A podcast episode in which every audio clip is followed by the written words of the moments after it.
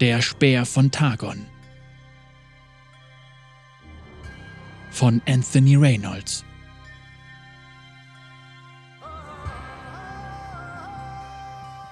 Eine einsame Gestalt erwartete den bewaffneten Konvoi. Ihre Silhouette zeichnete sich vor der Sonne ab. Der schwere Mantel des Mannes und die lange Feder auf seinem Helm flatterten im heißen, trockenen Wüstenwind. An seiner Seite hielt er einen langen Speer. Der Konvoi bestand aus 30 Mann. Die meisten waren angeheuerte Söldner, grobschlächtige kriegerische Männer und Frauen in Kettenhemden oder Lederrüstungen, bewaffnet mit Armbrüsten, Hellebarden und Klingen. Sie schritten neben schwer beladenen Mulis über den staubigen Pfad. Als sie den Krieger reglos vor sich stehen sahen, blieben sie jedoch stehen. Die kruden Beleidigungen und Witze, die sie sich gegenseitig zugeworfen hatten, erstarben auf ihren Lippen. Der dunkel gekleidete Anführer der Expedition runzelte die Stirn, als er sein pechschwarzes Ross mit einem Ruck an den Zügeln anhielt. Während die anderen von weit her kamen, kannte er diesen Ort und seine Bewohner, da er selbst einmal zu ihnen gezählt hatte. Obwohl er unter dem Bergvolk der Rakor aufgewachsen war, hatte er ihm vor langer Zeit den Rücken gekehrt.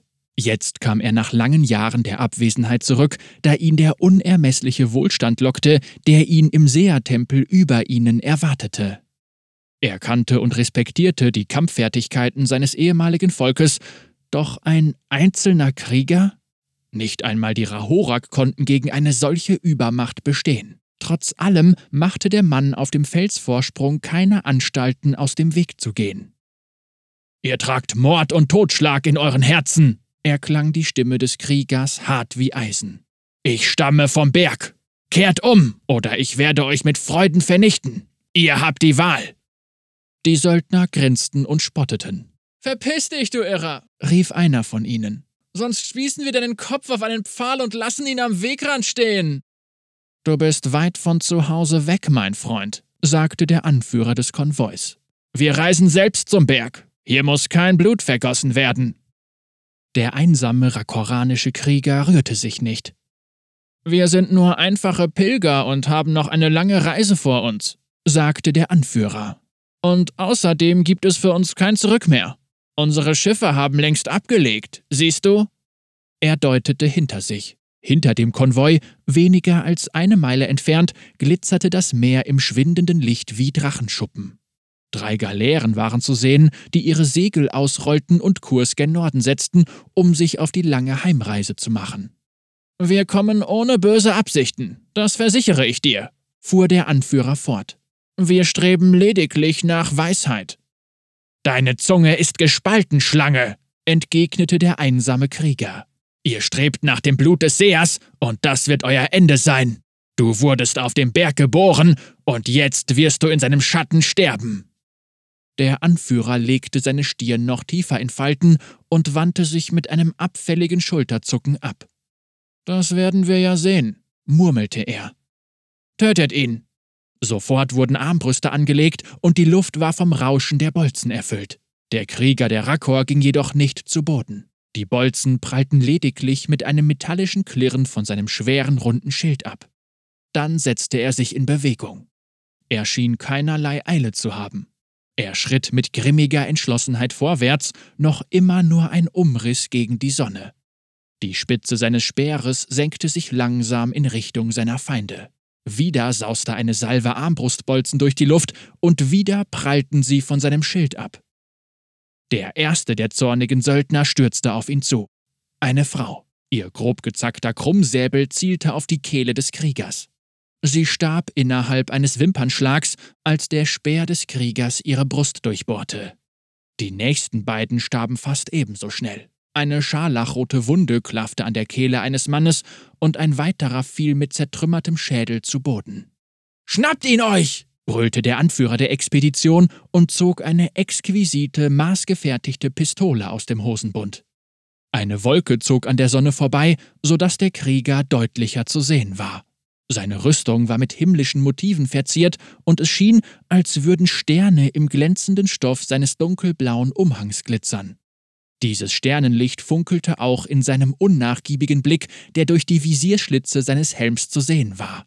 Einen Augenblick lang schien eine göttliche Macht seine Rüstung und Speerspitze zum Leuchten zu bringen, und plötzlich bekam es der Anführer der Räuber mit der Angst zu tun.